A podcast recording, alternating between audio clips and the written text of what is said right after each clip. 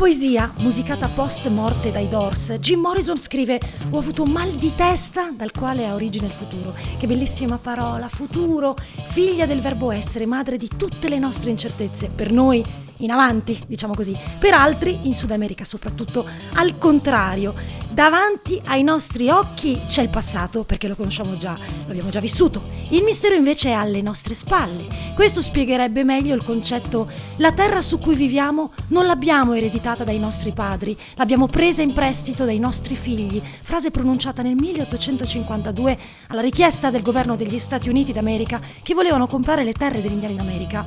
A parlare sarebbe stato Capo Seattle, capo delle tribù Duamish e Squamish, gente dell'acqua sacra, precolombiani, pre-tutto come mi piace dire. Sarà un'invenzione cinematografica questo discorso, una fantasia usata per tutelare l'ambiente e risvegliare la coscienza collettiva negli anni 70 o sarà la verità? La verità quando dice se noi vendiamo le nostre terre, voi dovrete ricordare che l'aria per noi è preziosa, che l'aria divide il suo spirito con tutti quelli che fa vivere, tutte le cose sono legate tra loro, tutto ciò che si fa per la terra lo si fa per i suoi figli, non è l'uomo che ha tessuto le trame della vita, lui è solo un filo, tutto ciò che egli fa alla trama lo fa a se stesso. Quanta bellezza, Capo Seattle! Io sono Francesca Baraghini, benvenuti in Rezzo.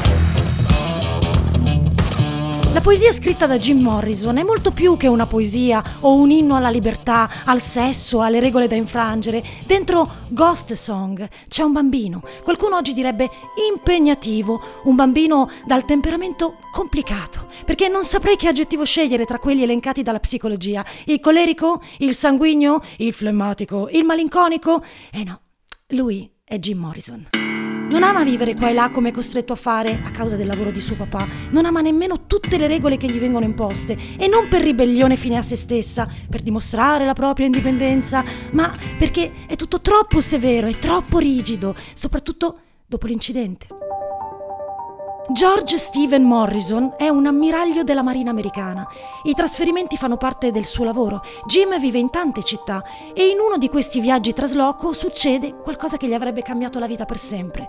È in macchina nel deserto del Nuovo Messico, è piccolo, suo padre è al volante, c'è un incidente, la strada è ricoperta di sangue, di corpi doloranti. È un gruppo di indiani del Pueblo, sono indigeni. Osserva da vicino qualcosa di cui aveva sentito parlare, ma a parole è difficile capire la morte. Tanti anni dopo, Jim Morrison avrebbe confidato di aver sentito l'anima di uno sciamano lasciare il corpo per entrare nel suo e influenzare la sua vita per sempre. Indiani sparsi sulle carreggiate dell'alba sanguinanti, si affolla di spettri la mente del bambino. Abbiamo costruito dentro di noi questo antico e folle teatro per diffondere il nostro entusiasmo per la vita. Ghost Song, data di pubblicazione 1978. L'anno dei tre papi, in Italia viene definito così. Il 6 agosto scompare Paolo VI, al soglio pontificio sale il patriarca di Venezia Albino Luciani con il nome di Giovanni Paolo I, che però muore improvvisamente dopo appena 33 giorni. Il 16 ottobre è eletto papa un cardinale polacco, Karol Wojtyla, Giovanni Paolo II, il primo papa non italiano dal 1523. Vabbè, non volevo andare fuori tema e sono sul confine del precipizio forse se vi faccio aiutare da Harry Cavendish, dai, quello che alla fine del 1700 isola l'idrogeno e ne calcola il peso, per raccontarvi cosa mi ha colpito negli ultimi giorni.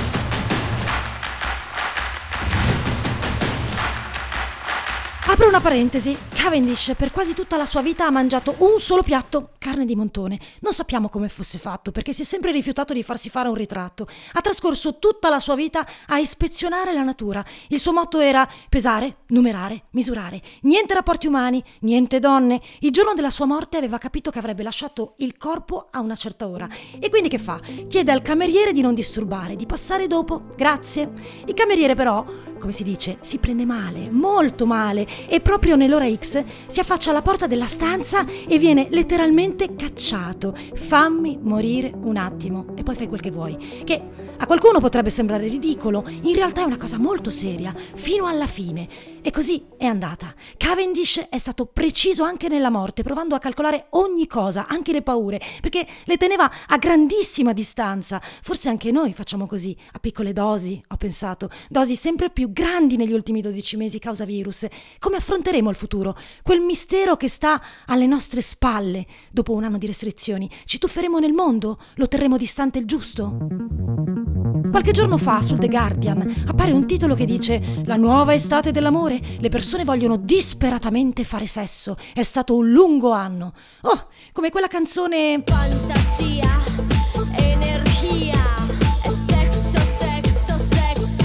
Estate 1997, sì. Ok, torniamo qui. Nel presente di app di dating e incontri web ne abbiamo già parlato. Qui il tema è un altro. Si parla di estate dell'amore, l'estate 2021. Una pseudo rivoluzione sessuale. Sappiamo bene cosa è stata negli anni 60, ma è come se le nostre paure di contatto, tra i mix di solitudine e paure pre-Covid, ci avessero riportato indietro nel tempo e lo avessimo capito solo adesso, dopo un anno di clausura. Il dottor Guy Stevenson, uno specialista della controcultura degli anni 60, dice che la nostra sovraesposizione alla libertà sessuale online significa che non c'è possibilità di un periodo di liberazione innocente, perché grazie alla pillola la promiscuità era una nuova opzione negli anni 60, mentre ora, andando online, significa che ci sentiamo come se avessimo già visto e fatto tutto. La cosa mi ha incuriosita, ma non è che con la scusa del liberare le emozioni si rischia di diventare cinici, come quando sai il prezzo ma non ne conosci il valore, come diceva Oscar Wilde, c'è differenza tra costo e valore. Negli Stati Uniti hanno iniziato a parlare di estate di fuoco molto prima che in UK. Lì la chiamano Hot Vax Summer.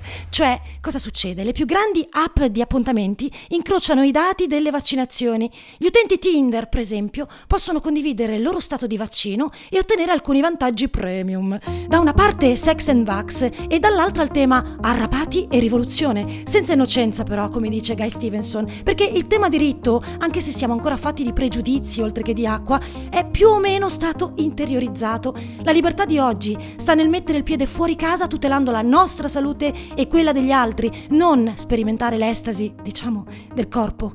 Negli anni 60 la coscienza collettiva sosteneva pensieri positivi, l'idea di un mondo migliore per tutti. Oggi sappiamo che non sarà un mondo migliore semplicemente pensandolo.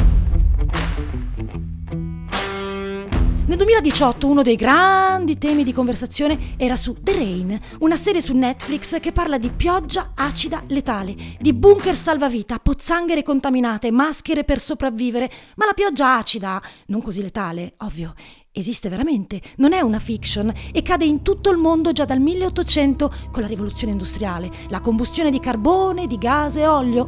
La pioggia normale non è neutra e diventa acida perché il gas di anidride carbonica nell'atmosfera reagisce con l'acqua formando acido carbonico. Ci mettiamo l'inquinamento industriale in generale, ma ci mettiamo anche i gas di scarico delle auto. Da qui, per reazione e combinazione di molecole, nasce la pioggia che sfigura i volti alle statue per strada, ma tocca anche edifici, monumenti, tutto quello che è fatto di calcare. Uno studio dell'Università di Hong Kong dimostra che la pioggia acida può corrodere acciaio dolce, acciaio zincato, acciaio inossidabile e ottone rosso. Certo, si tratta di un esperimento in laboratorio, ma che succede se continuiamo a inquinare? A El Salvador il Bitcoin diventa moneta ufficiale. È il primo paese al mondo ad accettare la criptovaluta per la spesa e pagare le tasse. La hashtag Bitcoin Law è stata appena approvata a maggioranza qualificata dall'Assemblea. Questo scrive sui social il presidente dopo il voto. Ok, c'è la legge. E in Commissione Finanze si sottolinea il fatto che Bitcoin non sostituisce il dollaro. Ma cosa fa?